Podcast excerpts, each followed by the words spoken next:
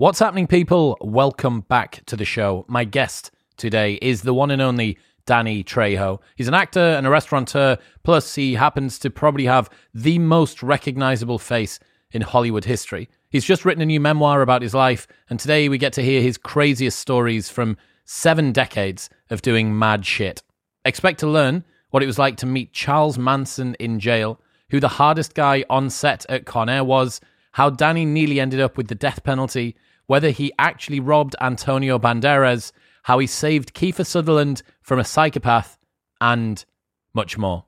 Like, what is there to say? You know, it's Danny Trejo. The guy is a living legend. And for all that he was a hard man in his early years and then played even harder men, I suppose, on screen in his roles, he is very rounded. He's got a lot that he wants to try and give back. And I'm super glad that he's got round to writing this memoir. And I'm sure that you're going to really enjoy this episode today. If you do, please make sure that you've hit the subscribe button. It is the only way that you can make sure you do not miss an episode when they go live every Monday, Thursday, and Saturday with the most fascinating humans in the world that have been on death row and robbed Antonio Banderas at the same time, maybe.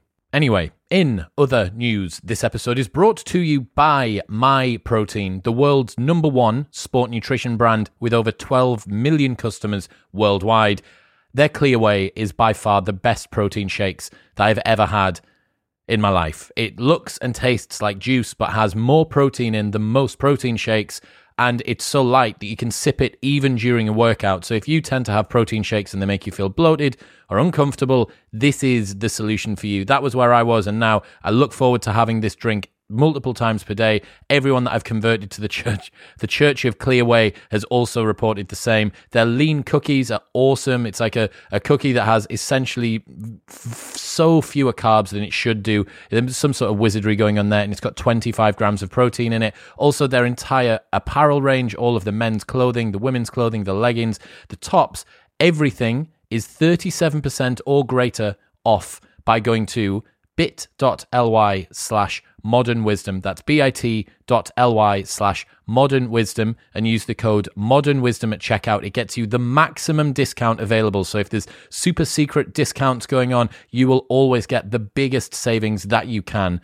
bit.ly slash modern wisdom and modern wisdom at checkout. This is available worldwide. So no matter where you are, America, the UK, Australia, you can get this deal. Go and upgrade your sports nutrition game today. In other other news, this podcast is sponsored by BetterHelp. There might be something which is interfering with your happiness or preventing you from achieving your goals. BetterHelp will assess your needs and match you with your own licensed professional therapist who you can start communicating with in under 48 hours. Tons and tons of Modern Wisdom listeners have taken up this offer, and it makes me feel really happy to be helping people to take charge of their mental health, to improve the texture of their own daily existence, to work through some of the difficulties and the challenges that they've got going on. Maybe you need some help working through challenges in your relationship, or perhaps it's a problem at work, or maybe it's even just stuff that you've not dealt with since you were a kid and you think, this is holding me back. I really want to talk to someone about this. All of these challenges are things the team at BetterHelp can help you with. They even do couples counseling if that is what you want. Their service is available for clients worldwide. You can log into your account at any time and send a message to your counselor. You get timely and thoughtful responses. Plus, you can schedule weekly video or phone sessions so you don't even have to leave the house. BetterHelp is committed to facilitating great therapeutic matches so they make it easy and free to change counselors if needed. It's more affordable than traditional offline counseling and financial aid is available. Over a million people have taken charge of their mental health with the help of an experienced professional through BetterHelp, and you can get 10% off your first month by going to betterhelp.com slash modern wisdom. That's better, H-E-L-P dot com slash modern wisdom. And now, ladies and gentlemen, please give it up for Danny Trejo.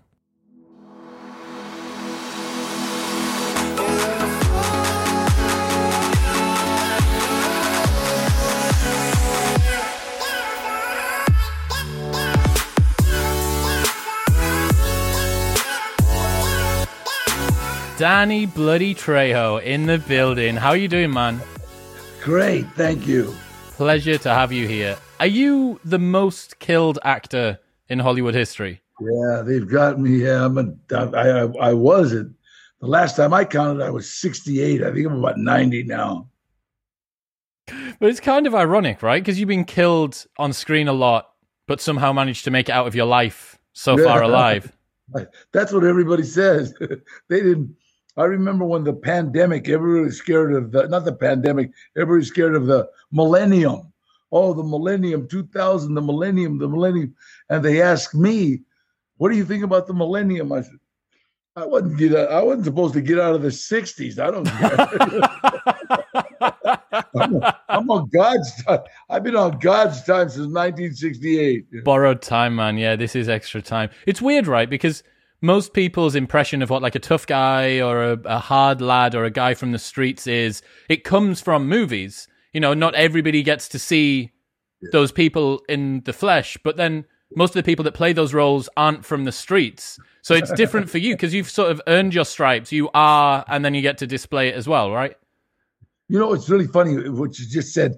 When I was trying to write my book, I, I kept getting people that were like English literature majors. They just it they would change a few words and it didn't sound sound like me. It sounded like a like a like an English lesson. And so so uh, uh, Donal Logue, who is a friend of mine. We've been friends since 1991, and uh, uh, he was he was raised in Calexico, uh, uh, right by the Mexican border. Okay, his his his his town crosses the Mexican border, you know, and so so uh, uh, uh, it was like when we started talking as friends he not only knew that he was like a, an English literature major, but he, he knew the streets. In fact, his hometown had nothing but alleys. So so it was like we understood each other and we started writing it and it just flowed. I gave it to my uh, kid's mom, Maeve. I read this and she says, It sounds like I'm talking to you. And I thought, okay, cool. Then that's what we wanted. Yeah. What was the process like writing that?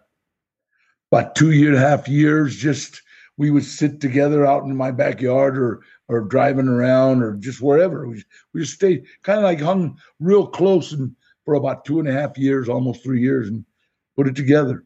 That's awesome, man. I had uh, Mark Manson on, who's a, an author that's just written Will Smith's memoir slash biography slash autobiography. So him and Will Smith have worked together for the last three years, yeah. and he said yeah. exactly the same thing. Just live mm-hmm. together. It wasn't go into a room yeah. for 13 hours, talk into a tape recorder, and then someone leaves.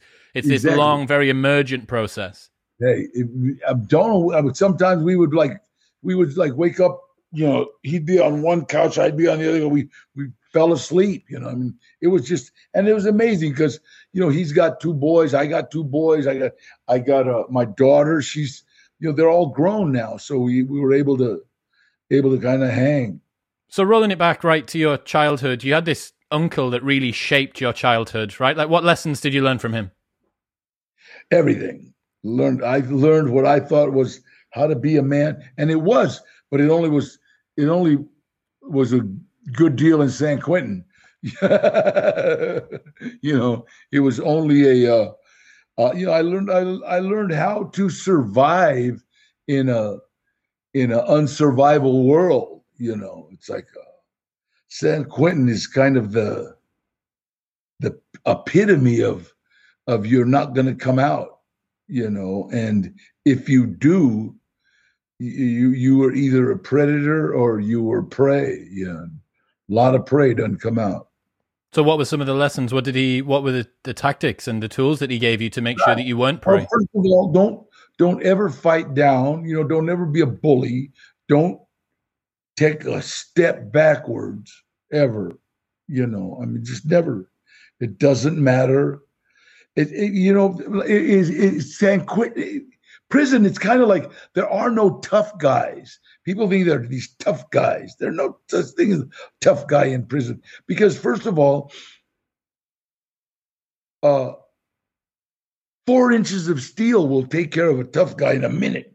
You know, now I am not gonna if I sock uh, somebody, they're to sock me back. And then we're to fight. And then we're to roll around. And then we're to get shot. Okay. We're to get caught. So if, if I have a resentment or I'm angry or somebody disrespected me, and I come up behind them and stab them three times and walk away, I didn't get caught and I won. You know, I won. And that that enhanced my reputation. And now out here, well, that was a cowardly act. yeah, but I'm still alive. You tell this story, I think it was after you moved to a school and somebody started up against you, and then there was a big group of their friends outside, and you yeah. mentioned something like you were prepared to go to a level of violence that yeah. they, they, weren't, weren't at all. Yeah, they, have, they didn't have no the, the, the average the average person on the street doesn't know the level of violence that is in San Quentin. It's ridiculous. I fight. I don't fight you. Let me find something I can beat you over the head with. And people don't understand that the bottom line to an argument is a murder. You know, the bottom line, I'm not, you know, I, I've watched people argue, but basically, I have never seen anybody killed except for in prison that didn't start with an argument. You know, in prison, I always say it's the most right now place in the world because you can die because somebody that you didn't even know didn't get a letter or got a letter. You understand? You know, it's like bad, whatever. And it's like all of a sudden somebody comes running down, bang, bang, bang, and it stabs you. It, you know, how'd that happen? You know, and so so it's like uh I don't I don't fight. I don't argue. I don't I don't argue with people I'm, because I know it's like wait a minute, man. I don't I don't want I don't know if he knows that the bottom line to an argument is a murder. I don't know how bad he wants to win this argument. So, so see, because in prison, if we argue and you win, then I walk away thinking, wow, that guy made me look like a punk. I mean, he really did. I'm really a punk. Everybody thinks I'm a punk. Uh oh, I might get raped. Watch out. Let me fix this. So that's so that's what you're taught. So it's like, wait a minute, it doesn't happen. The cost yeah. of losing an argument and both people still being alive is too great yeah. to rep- the yeah. reputation of the one that lost. Exactly. Wow, that was good. That's a, I'm I'm gonna write that down, and I'm not going to give you credit for it. That's, fine. That's absolutely fine. Wasn't there a story about how a Mexican gang rivalry started over a pair of shoes? Yeah, that's the Mexican mafia shoe wars. It was uh, uh, Pie Face, this this uh, Mexican mafia member, gave a pair of shoes that he stole uh, from somebody from a different area. Like there was north and south. There's there's southern Mexicans and there's northern Mexicans. Southern Mexicans are are uh, uh, Mexican mafia, La M the the northern Mexicans are La Familia Nuestra. They're another. So Pie Face stole a pair of shoes from one of the norteños, one of the guys from, and he gave it to Robot Sales, who was one of the leaders of the Mexican mafia. He gave them. And so when the guy from the northern saw his shoe, hey, those are my shoes, blah, blah. And um, Robot ended up saying, "Yeah, we'll take them then." And so he, Robot ended up going into there, stabbing both him and his cell partner. And so that's how that started. For a pair of shoes. Oh, for a pair of shoes. Yeah. So, what was the what was one of the biggest robberies that you were a part of when you were younger? Oh God, man, I would say uh, Circle Liquor was pretty good, and then uh, Dale's Market. I think Dale's Market was a pretty big market in the neighborhood, and we took that down, and it was a uh, got away with it. How did that come about? Just we needed money. You know, it, you know that was it was funny. It's like this was this therapist or this girl that knew about therapy. We were talking, and she said, "Danny, you have a robbery mentality." I said, "What are you talking about?" I said, "You always think there's money coming." You know I mean? Robbers, I need money. Oh, I'll go get some. You know? so life is not an ATM. life is not an ATM machine. You know? But I suppose it is when you can go and pick it off the streets as a young guy. If you need money, yeah. then there's a corner shop. There's a corner shop. There's a man on the street. There's a whatever. Exactly. You know, until somebody shoots you. And you got to remember that, that, especially nowadays, I feel sorry for people that are committing crimes now because everybody got guns. There was a time in America when, you know, only the bad guys and the cops had guns. now, the shopkeeper's got one, and his daughter's yeah, got one, and grandma, grandma's grandma's got an automatic, yeah. you know, nine millimeters, so you better cool it, you know. And but you know, good, bad, it's terrible because we keep having these, you know, these uh, mass shootings, you know, and and I'm sorry, but but I'm one of the people that say automatic weapons are only good for killing people. That's it. Uh, you know, I, I'm not against for none. Automatic weapons, the only thing they're good for is killing people. You can't shoot rabbits with them. Didn't you end up robbing Antonio Banderas by no, accident? I don't know. Everybody says that. I never robbed Antonio. Uh, uh, Where's a, the sto- who's who's trying to stitch you up with a story of Antonio Banderas? Are they start, trying to start Antonio. a Mexican Spanish war here or something like that? no, but but uh, uh, Cheech Marin went to a school called Alemany. I went to a school called San Fernando. We used to take money away from the kids from Alemany, nice Christian Catholic school, you know what I mean? But but uh but I never robbed Cheech. I love Cheech. That's funny. So how come if the Mexican mafia is floating around, how come you never joined it?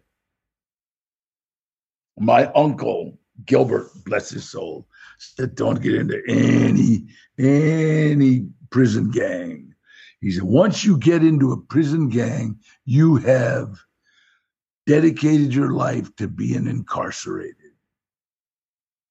You know, not just to the gang, but to the state of California. Yeah, that's it. Yeah. And uh, most, uh, it's unbelievable. And so I, I just never, you know, they, they, were great. Uh, I knew them all. I mean, you know, uh, Edward James Olmos. I saved Edward James Olmos because I knew some guys, you know, and uh, and uh, he won't admit it though, you know what I mean? But but uh, but uh, it's uh, it's you know, it's like you know, I told him when he was going to make that movie, don't. You know, come on, me and Eddie Bunker, the guy that got me into the movies, right? Because Eddie knew Joe Morgan; they were best friends. Joe Morgan ran the Mexican mafia, and so so Eddie Bunker uh, and I talked to Edward James when he had asked me to be in the movie American Me, and and uh, we asked him, "Did you talk to Joe?" And he goes, "Oh yeah, yeah, yeah." And it was a lie. He didn't, you know. And he kept saying that that he made this movie very theatrical. And I says, Joe Eddie, you're not dealing with theatrical people here, you know, and uh, you know you're dealing with guys that wake you up in the middle of the night and slit your throat. And he was saying, no, but you know, he wouldn't listen. So got in big trouble. In fact, he got in so much. If, if after American Me, you don't, you didn't see Edward James until they gave him this break on uh, on the Mayans. And it's funny, any film that Edward James is on won't call me on it because you know he kind of is still, you know, as I understand, you know, it's like he's scared of me. Uh, I think it's funny. All right. So you get through the youth system and then you end up in big boy prison after a bit of time. What was like the big boy prison? Yeah, exactly. Yeah. You're out of the kindergarten, you're into the proper school now. Yeah, what was the easy. toughest prison wing that you ended up in eventually? Well, you, you, you talk about Soledad, Quentin, Folsom, Tracy. They're all they're all tough prisons, and uh, uh, uh, B section in prison is like you're just locked up. And and uh, I used to, I they used to let me out the yard of B section, and it was funny because because uh, uh, the guards would always tease me, and and I there's two baseball mitts and and the baseball right and, and the the guard. Hey Trejo, who you gonna play? Who you gonna play catch with? You because I, know, I'm about there by myself. Your mother. yeah, well, how you buy you like to play catch with this bullet? You little bastard. You know, they would, you know, we like banter. It was just, you know, but I'll, I'll never forget San Quentin Beach section. You're right on the bay. You're, you're right on the bay. And so there's a two a chain link fence and another chain link fence down there, and it's the gun towers. You're not going to get out of there; they're going to shoot you. But it's probably the best view in the prison, you know. and but you're by yourself. But I used to sit there, and there was this song that came out. It was sitting on a dock in the bay, wasting time. And I would sit there and I go, my God, I wonder if he wrote that. Did you write that for me, God? You know, I mean, I mean, oh, and I used to, it was just a, and uh, and the and it was funny. The guard knew that that song. He would play it, and they would uh, he and he go, hey, hey, was that for you, Trejo? Here, I'd give him the finger. but but uh, uh, I think that's the only time I felt any kind of uh oh, why am I here? You know what I mean? Otherwise, I'd be into it. You you don't think of anything else, but but uh, the beautiful view. But especially when you've been in the system for a long time, right? When that's when your friends are there, your community's there, your culture's there. Everything. You know what? I went to juvenile hall. There was so many Mexicans in juvenile hall when I went. I thought Mexicans were supposed to go. Is a rite of passage or something? You know, because it was all there was Mexican American, African American, and poor whites. No, no rich white. They, you know, they, rich white ain't going to, you know. But and uh, and most of the white guys in juvenile hall kind of gravitate towards the Mexicans because there's not enough of them to stand alone. Now there is because there's so many poor white guys. It's not like we're even now. you know, the world the world's made us all poor. you Yeah. So you met Charles Manson in prison, didn't you? What was that story? Can you tell us that? County jail. In the county jail. But let me tell you, Charlie wasn't the guy that you saw on the TV specials. All right. He was a oh God, he was like five foot four, five foot five, little scrawny. Uh, he was poor, kind of like a bum. Really, he he had a he had a a, a string for a belt. He tied his pants with a string because he couldn't afford a belt. You know, and and, and everybody else we dressed, you know, cool, ironed our pants, and and, uh, and so the some of the prisoners were going to take advantage of him because they take advantage of anybody that's small. And uh, we found out that he could hypnotize you. So we we let him sleep in front of our cell to to you know to make sure that nobody would hurt him. And and uh, he got us loaded on weed and and three of the guys in the cell. Everybody else had like six guys in their cell. We only had three because we were special. I had two killers with me. So, so, so, uh, and then, uh, and then he got us loaded on weed. And I said, well, get us loaded on heroin. So the three of us tried to get loaded. He got two of us loaded on heroin. One guy just woke up. And afterwards I asked him, how come, how come you couldn't do him? And he says, he asked, did you ever get loaded on heroin? He goes, no. Well, your mind doesn't know how to work. Do you understand? Your mind doesn't know how to react. So if I tell you to do something while you're hypnotized and you haven't done it before or you don't know how to do it, uh, you'll just wake up. And that's what kept happening. Yeah, so you're saying that he got he got you guys loaded up on heroin or weed, but there was oh, no absolutely. heroin or weed in the room, right? He was doing this purely through hypnosis. People know when I get loaded on heroin, my eyes I get red under my eyes, and it's like literally, uh, uh, the first thing, blah, you you throw up, you dump, and I mean, uh, me and Chato was like, it's like we both got blah. He dumped in the sink, I dumped in the in the toilet, and looked. Through, hey, what you doing? And and oh, everybody was like shocked. And and this uh, uh, uh, uh, Johnny Ronnie Cruz, he was like, "Well, what happened? You, you he never got loaded." And and uh, boy, I kept I you know I was sorry when they transferred Charlie out.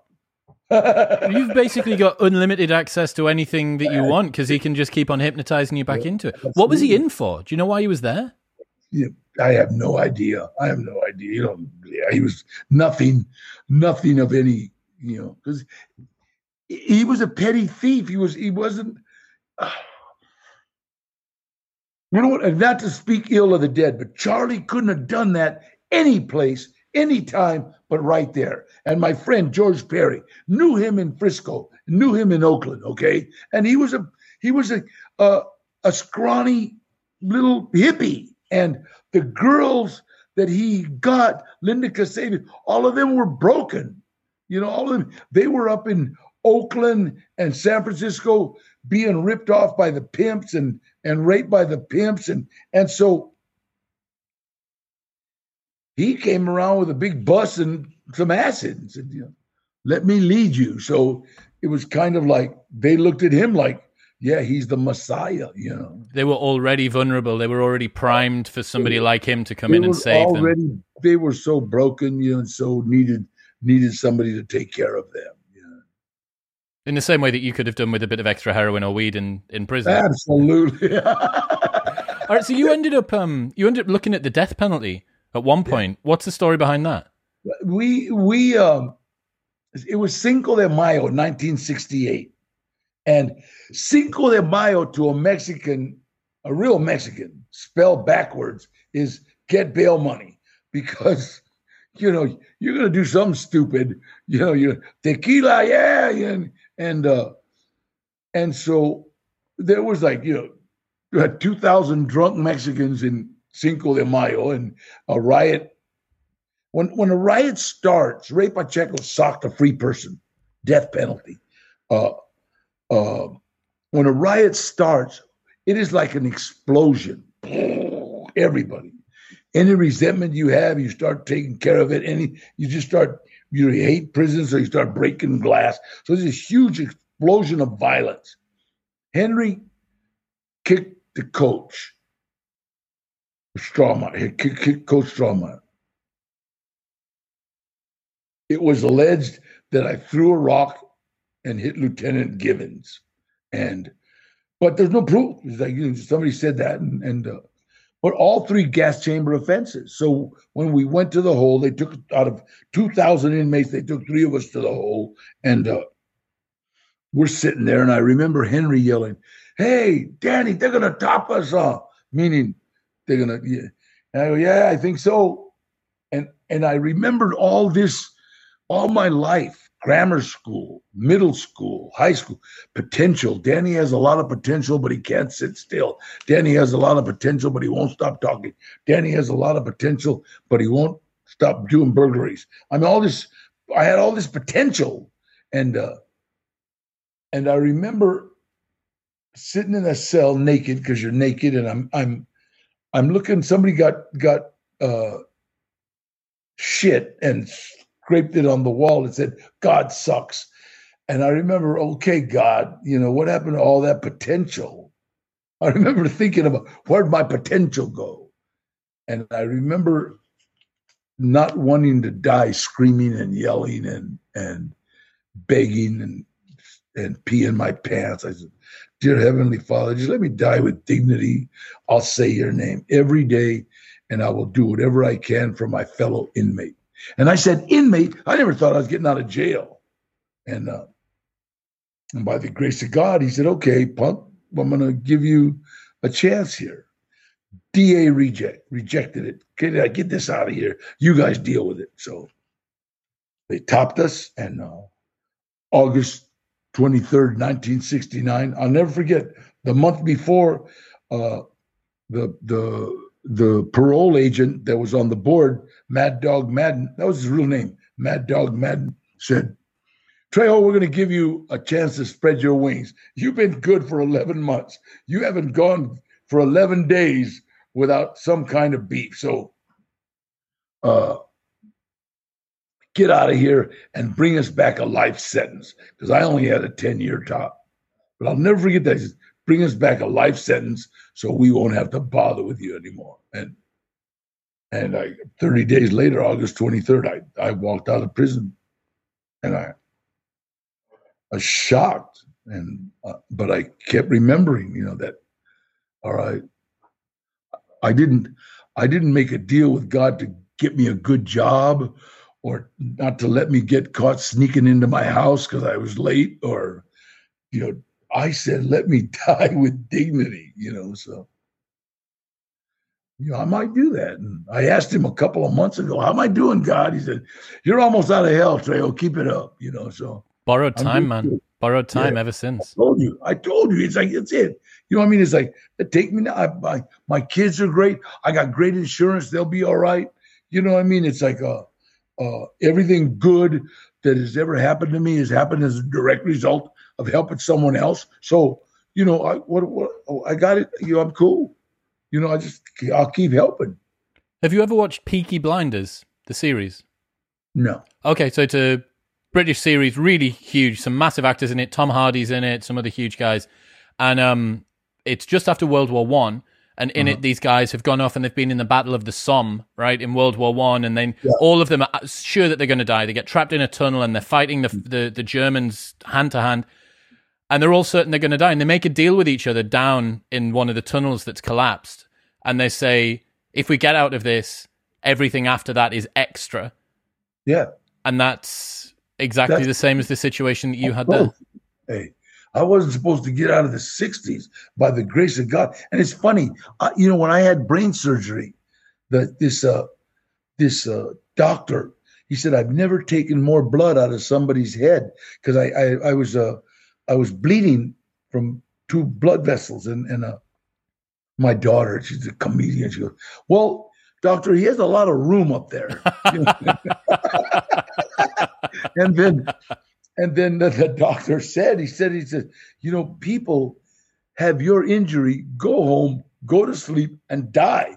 You flew around the world, you know, and uh, and and my daughter said it again. Said, well, God's not through with him yet, and that's kind of stuck. And I thank you, Jesus. You know, I, you know, I'm okay when you're through. I beat cancer. I beat hepatitis C. I beat brain surgery you know, and, and so, you know, th- I'm glad he's not through with me. I, I'll still keep doing his work. I love it, man. So you also beat a long, st- a bunch of long-standing addictions, right? Alcoholism, other sorts of drugs, hard drugs, heroin, weed, and stuff like that, all I've in solitary clean. in the same period. I've been clean now for it'll be 53 years in August, and uh, and my life would not be the same if I hadn't. You know, I'd still be in drugs or in I'd still be in prison. But most people can't just get past that sort of a dependency on faith alone. Like just the fact no. that you've got you, you know you've made a deal with someone there's all of these habits there's a physiological dependency there's a psychological dependency there's a cultural impetus to come and do it how how did you break that i've been going to 12 step programs since 1968. The first time I ever walked into a 12 step program was in, God, 1959. It was by accident. I thought it was a party. And, uh, and literally, uh, but I learned what it was. You understand? And, and now it's like I still, I went to a meeting last night. You know, because we're just getting out of this pandemic bullshit, and and now it's like, wow, we can go to meetings, you know, and and and so I was seeing some of the friends that I've gotten, uh, it was like this amazing feeling to to be back in the fold, you know. And so I couldn't have done it alone, no way. And I feel sorry for anybody that does it. And people that try to do it alone, you should see them. Yeah, I'm sober. So what? Okay, I'm clean. They're angry. No, it's like I can't afford that, you know. And uh, resentment, resentment is like me taking poison, hoping you die. It's absolutely no good whatsoever. It, a resentment only hurts me. So what I have to do, I have to write about resentments and and get them out and say, hey, you know what? I'm sorry. I resented you because I thought you looked at my wife kind of disrespectfully or whatever. And you, hey, no way. I wasn't looking at your wife. I was looking at the look at that baby behind her, you know. and then you know, so there's always a you know, people do things for themselves, not not to me. You, you, understand? You know, I mean, if somebody does something to me, then well, hey, wait, you don't do that. You understand? That's the problem. But nine times out of ten, they weren't even thinking about me. It's weird that you can have someone who breaks their drug addiction perhaps on their own, you know, just mm. sheer force of will or whatever it might be. But the price that they have to pay for that because they haven't done it in a program where they have a, a accountability right. and they have friends and socialize it out of them and let go mm. and all that stuff. You can be free from the drugs, but not free from the thing that caused you to want the drugs in the first place. Exactly. The last, that's why the program, that's what the program helps you with. That's what the therapy helps you with is the things that started you on drugs. The things that see, because a lot of people get started on drugs and they just stop because maybe they don't have the same monsters inside that a drug addict has or or a pillhead has. You know, this I remember Timmy Sanchez. Tim Sanchez, my next door neighbor, my grandmother's. I smoked weed. You know what I mean? And then I tried to cure Timmy. I turned Timmy onto weed. We're like nine, and and he he got sick. He never smoked weed again. Yeah, I don't like he. And yet, me, I was I smoke weed. you know, I, I I used to steal my uncle's weed. Mikey, give me some coffee, please. I would steal I would steal my uncle's weed. You know, and and uh, and I loved it. And then and then later on, you know, it's like you just graduate. All right, so you're out of jail now, and then you become a counselor. You start working, helping people and then that actually leads you somehow into getting into the movie business. Yeah, one of the guys that I was working with, to help helping stay clean, was a an extra. He was like working as an extra, and he got me into working as an extra because you got fifty bucks cash. They used to pay you fifty bucks, and then overtime. You, you God, you know, I'm making about eighty bucks in a night. You know, and so so. Uh, uh, it was cat. Don't tell the IRS. It was cash, right? And, and then, they'll come. Hey, in 1965, you made this much cash. But, uh, but uh, uh, I, uh, I was do, I was trying to do this, and then one night he calls me and says, "Hey, Dan, I'm down here and doing this film. There's a lot of blow down here, man. I'm, I'm kind of worried. I might use." And and so I went down to hang out with him. I was on that movie anyway, and so I went down there. What did I do? I run into a guy named Eddie Bunker and I'm looking at him, and I think I know you. Hey, you're Danny Trejo. I saw you in the lightweight and the welterweight title up in Quentin. I say, You're Eddie Bunker. What's up, Eddie? My uncle bought a robbery from Eddie Bunker in 1962, I think, right? And uh, and so I we started talking, and and he goes, Yeah, what, what do you I, I, I said, What are you doing here, Eddie? He says, I wrote the I adapted the screenplay. And then he asked me what I was doing here. I said, shit, they're giving me 50 bucks for acting like a convict. And uh, we laughed because we've both been being a convict for free forever. Right?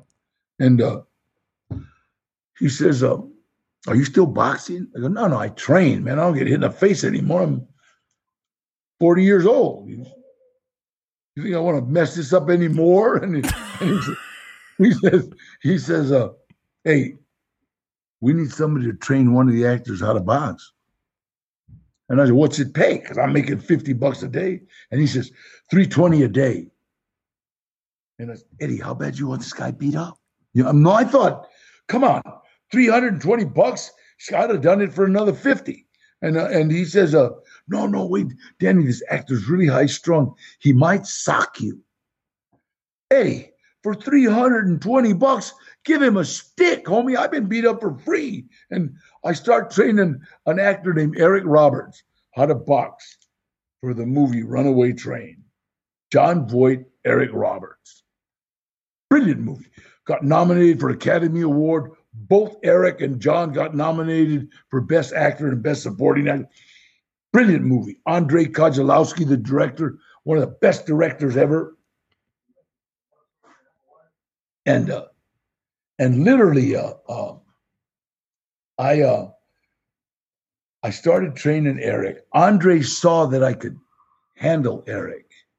Now, the the guy that they had cast to fight Eric in this movie was uh, almost as pretty as Eric, and and uh, I mean basically Eric is prettier than his sister, and so like, two pretty no, guys up against each other. Yeah, yeah, yeah. Guys against each other. Wait, this ain't gonna work. You know what I mean? And it, I mean, it, it looks silly. I mean, it, it, whoa, what is this? Like the Battle of the Queens or something? And just done. And uh, and then Eric wanted to wear these tight shorts, and you don't wear tight shorts in prison. And uh, but no, no, I want to wear the okay. So, so Andre, I remember Andre Kozlowski kept going, contrast. He was a Russian aristocrat. Contrast, contrast. And he would go to Eric, go, oh. And then he'd go to this other guy, go, oh. And then, and then he'd go to me, he go, he go, Eddie, Eddie, is he making fun of me? Shut up, man. Just shut up.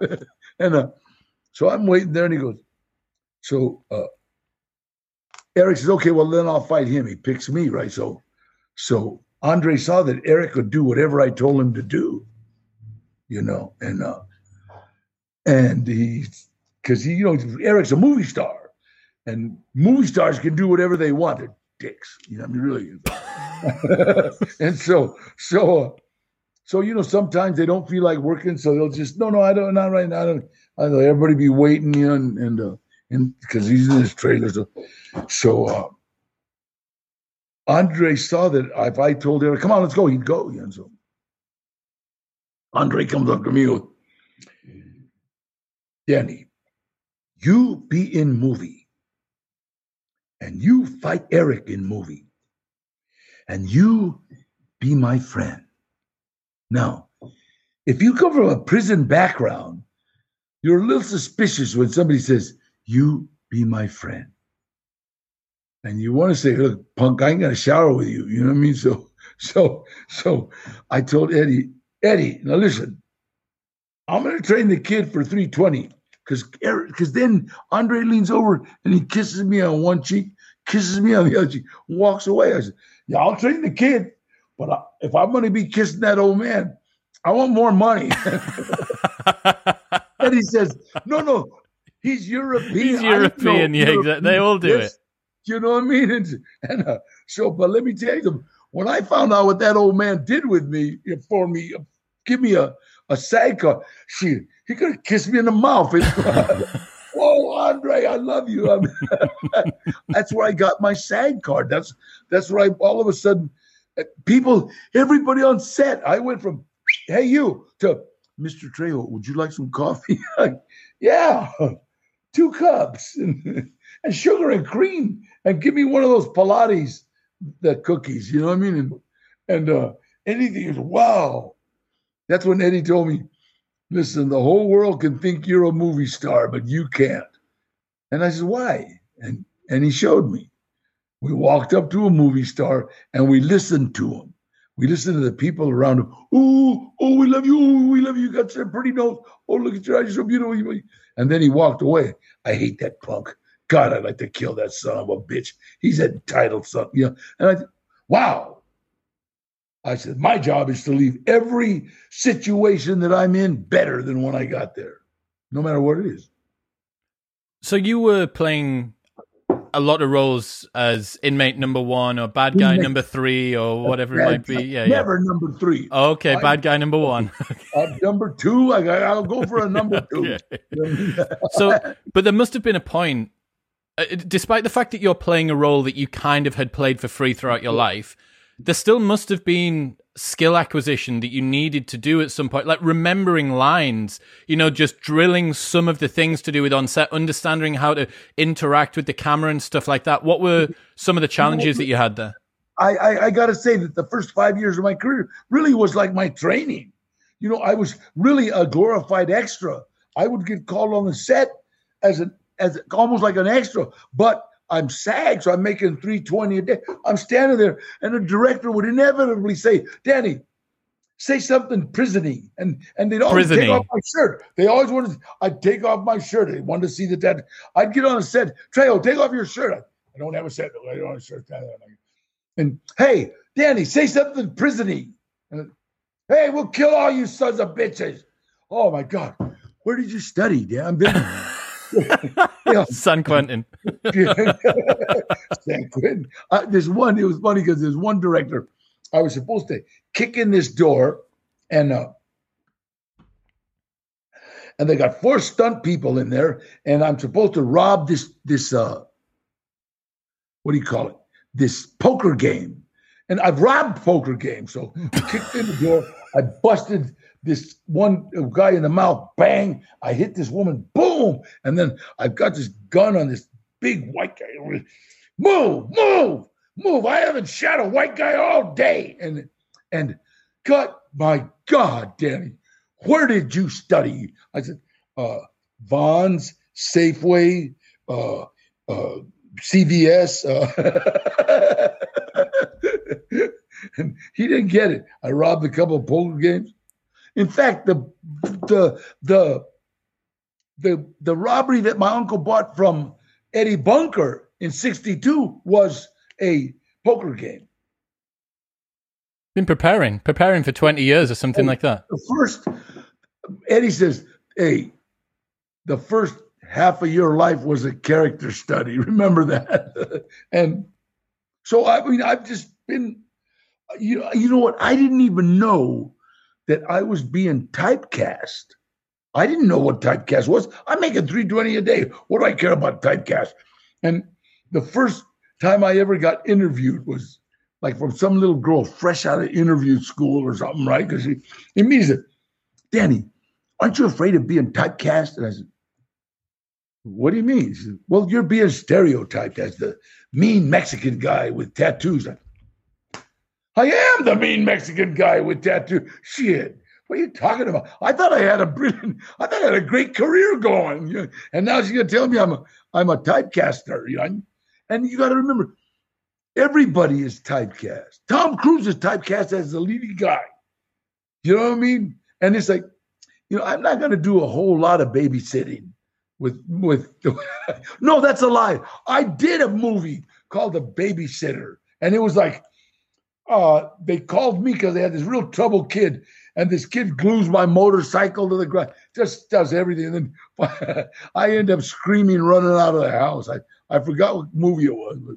So after you've done this stuff, you've been extraing, and then you must have had a point at which you thought, right, this is getting really serious now. I'm having to learn roles. I'm having to do a little bit more. When did you feel like you'd started to level up? I I, you know, I, I, can remember lines. I, I, I heard somebody, Eddie Bunker, I, my mentor, he passed away. If you ever want to read a great criminal novel, read Education of a Felon, Eddie Bunker. Great, really okay. And uh, uh, it was funny. Eddie Bunker said, that this old actor once said, remember your lines and don't bump into the furniture. And that was it. And Dennis Hopper, who's a friend of, I just dropped that name. Uh, Dennis Hopper said, Trejo, hey, if the scene says you drink water, drink the water. Don't act like you drink the water. You know what I mean? And I love him. He was awesome. Hopper, he was cool. And so he's one of my best friends. And, I, you know, I just learned along the way. So when I got a speaking role, my first real speaking role was with one of my heroes. Walked, talked exactly like my uncle Gilbert, guy named Charles Bronson. I did Death Wish 4. And I grabbed him. In a, I'm in a bar. I grab him. And, hey, don't I know you? And it was like the director loved, don't I know you? And pointed at him. He said, that was cool. And I didn't even know I did it, you know, but it was just what I would do when I, you know, and so that was my style, do what I do, you know, and, uh, and he loved it anyway. I got blown up by Charles Bronson. That was another one. It was a good one, you know. And uh, uh, it was a, it was a great scene. Uh, What's one of your, or what is some of your favorite deaths? Given that you the most killed man in Hollywood, what are some of your favorite ones? There's no better death in Hollywood, and it's a fact. When Robert De Niro, I begged Robert De Niro to kill me in Heat, and it was funny because when we did it, uh, we're sitting there right before I went into makeup. We're both sitting there, and Bob.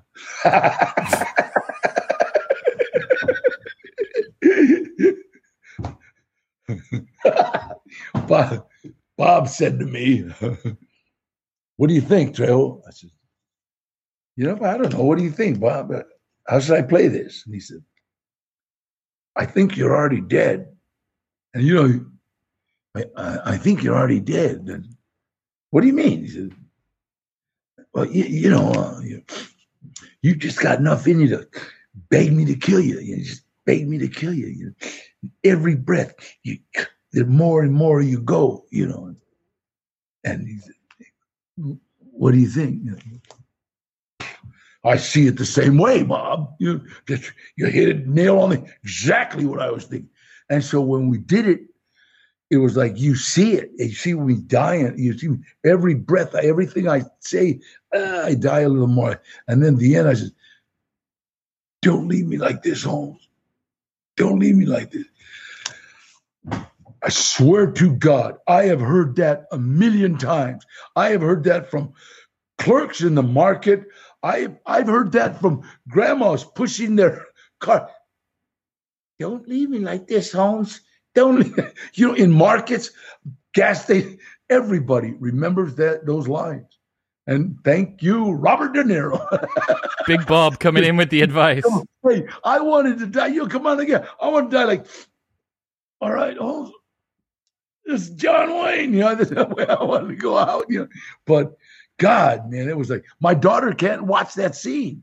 She said, "No, Daddy, I, I don't want. I can't." And she get up crying simply because don't you, that was your life. That's the way you were supposed to end. Dude, and storms out, you know.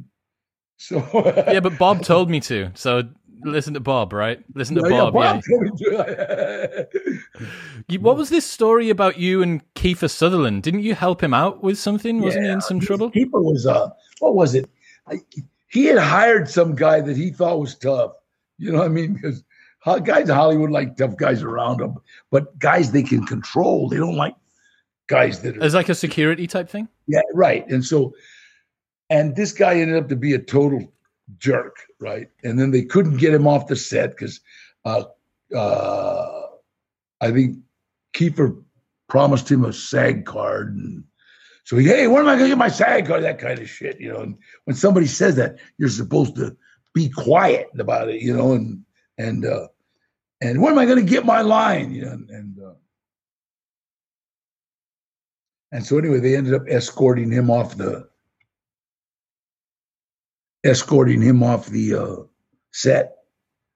And about two weeks later, uh, I get a call on uh, on uh, George got a call. My friend George Perry got a call, and uh, we're down at Venice Beach, and and uh, George, yeah, yeah, okay, all right. Kiefer, what's up? And, hey, you know where Danny's at? Yeah, he's right here. He gives me the phone. Word Ben, Danny, I got a problem. What's up? He's uh, somebody threatened my my my my family, and I, what? And somebody threatened his family. So he said, "Who?" And he told me, and I said, "Okay, don't worry about it. I'll take care of it." No, no, no, wait, Dad. And then he got scared. Hey, I'll take care of it. No, but wait, I, Kiefer, do you want me to take care of it or not? Yeah, okay, all right, all right. Yeah. And, uh, he was panicked, right? But but he didn't know what take care of it meant. Yeah, so so. Do you uh, think you were going to get this guy whacked? Yeah, I think so. He, he didn't. I don't have to whack anybody, but uh, this this is a whacking, you know. And so I I kind of uh, me and George just kind of like told this guy, hey, it's the last thing you want to do, pal. You know, I mean, put a cherry bomb up your ass and light it. And I think two days later, his wife got flowers, and I'm sorry. And, and uh, I ran into Keith. This was 10, 15 years ago. I ran into Kiefer probably five years ago. And uh, I, hey, Kiefer, what's up? Hey, hey, Trail, oh, wait, hey, I've been meaning to call you. How, how you doing? You know? Because I've helped, I've helped a lot of people in Hollywood because a lot of them think like I'm some kind of thug or something, and and and they they, I'll help them. They'll either love me, and and you know be friends that call up on Thanksgiving and come on over and that kind of, or be scared to death of me, yeah, and just stay away from me. And I understand because if if you're trying to be a man, if you're a man and you're Hollywood's got you thinking you're really tough, you know, and uh, and you have to ask for help. And this guy squashes whatever problem you had. Then all of a sudden, you're either going to take it as I'm weaker than him, or he's my friend. You know, it depends on where your mind is. You know, so well, I guess you've got those yes men around people that you were talking about before. It can make that ego very fragile, right? It builds them up. It builds them up. It I, makes them feel invincible. Yeah, right, right. You know what? I don't got no yes men. My assistant is a guy named Mario Castillo that I met in San Quentin when I was doing Blood In, Blood Out. He was a resident. He won't say he was an inmate. I was a resident. I was renting a room. and uh, and if you look at him if you look at the dictionary, my two best friends are a guy named Mario and Max. And if you look in the dictionary, Cholo Killer Gangster, it's got their pictures. Okay, boom. That's just, and both of them came up the same way I did. And, uh, you know, uh, it's like, uh, we all have like the same respect for each other. You know, uh, whether I work for you or not, you will respect me, you know, period. And and, and I do. And they respect me. And I uh it's funny the way God works. I met Mario in 1991 and been my friend ever since. he was in Quentin when he came out. He got clean and sober. And uh, I lived with him and Max for a while when I went through divorce. Then when I bought a house, he came to live with me because he got sick and lost his job. And I said, "Well, work for me." So so uh, became my assistant. And ended up saving my son's life. Talk to me about how much fun it was to do Con Air because that's a lot of big guys, big actors. So funny. That Con Air was so funny. They got all the wannabe tough guys in uh, in Hollywood, right? And put them all on the same plane, and everything was a contest. I mean, if you you would spit somebody would spit farther, then everybody would start spitting. See this a push up, same thing, same thing. All, all this, this, you know, there was a guy there, Benny Urquidez, Benny the Jet. He was a five-time world kickboxing champion, and uh, he was a, uh, oh God, what was his name? Con Air, the cop that was a good cop uh, John. My God, I can't remember that. Cusack, John Cusack, right? John Cusack, yeah. And people don't know it. John Cusack is bad. I mean, this guy, he can he can he can bend uh, uh, a heavy bag with his foot. Uh, you know, because because Benny Urquidez was his sensei, and his sensei was also on the. So every lunch, when everybody started having these contests is Benny Urquidez would come, come on, Danny, get me and take me. I, what is it, Benny? What, why you keep pulling me away? You know, he says, Danny, you grew up with my brother Mondo, and Mondo was as tough as Benny. You know, Mondo was and a dope fiend. And he said, You're exactly like my older brother. And my older brother was a bad sport and didn't play well with others neither do you. and he said, and I know those guys, they're playing ha ha, I beat you games. You know, I don't play. I mean, I'll I'll I'll play fun with my kids and people, but but there's no winner, there's no loser. You know, because when you come to a winner and a loser, uh, there's people that don't want to be losers. You know, and that's not good. That's again like that resentment. You know, that resentment. Resentment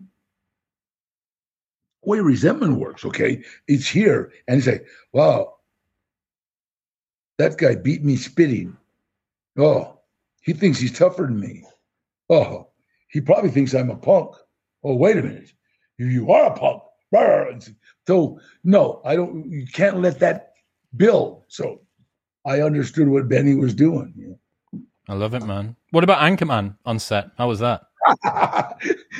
funniest guy in the world. I would hate to be that guy. That uh uh oh God, I come on, I can't remember names. But anyway, people would laugh when he would walk into a room. The lead, who was the lead in Anchorman? That was it. Um, Mike Will Ferrell, right? Will Ferrell. Okay, he walks in, people start laughing. He has this aura of everybody laugh, and so, but God, he was funny. You know what I mean? And I loved working with him. Well, you've and got then, the alternative, right? He's the one that when everyone walks into a room and they all laugh, and you walk mm-hmm. into a room and everybody's terrified of you. Everybody get quiet. but you know what's funny? In uh, in Blood In Blood Out, we did we were La Onda. We were our gang was La Onda, you know, and it was patterned after the Mexican mafia, but we didn't call it the Mexican mafia. We had gave them that respect. The big problem Eddie did was he didn't get it right, and he called it. Okay, so anyway, I walk into a club and there'll be like three guys. You can tell three guys from the mafia. There, they'll be sitting there, and girls will be sitting. Around. And they were, when I walk in, they all stand up, go, La Onda, you know, and because because it was a joke. Do you understand? They understand. We didn't try to disrespect them.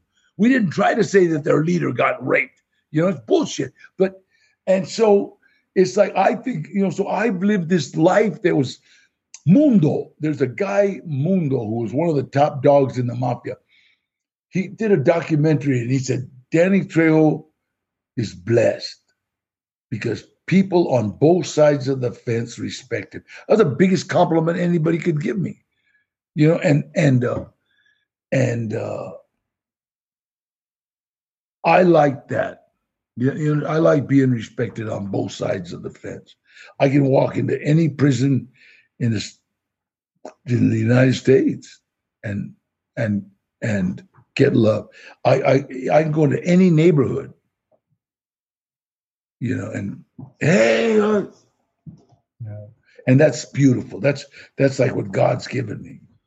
Danny Trejo, ladies and gentlemen, Trejo, My Life of Crime, Redemption, and Hollywood will be linked in the show notes below. Hey, you know what? I also I got a record label, Trejo's Music, and we're getting ready to drop a single, and it's called "If You Don't Mind." Trish Toledo and Coda the Barber. And I got I've got some singers that are unbelievable. I got I got Jasmine Torres, Diana Gonzalez, and Tara New. So they're gonna we're gonna drop their album pretty soon, and it's gonna be awesome. And I just I just want to keep doing it. And if any of you are in Los Angeles, stop at my restaurant, Trejo's Tacos, Trejo's Cantina. Hey, call me. I'll Danny, you're you. a sick guy, man. Thank you so much for coming on. Keep Thank on rocking, you, brother. God bless you.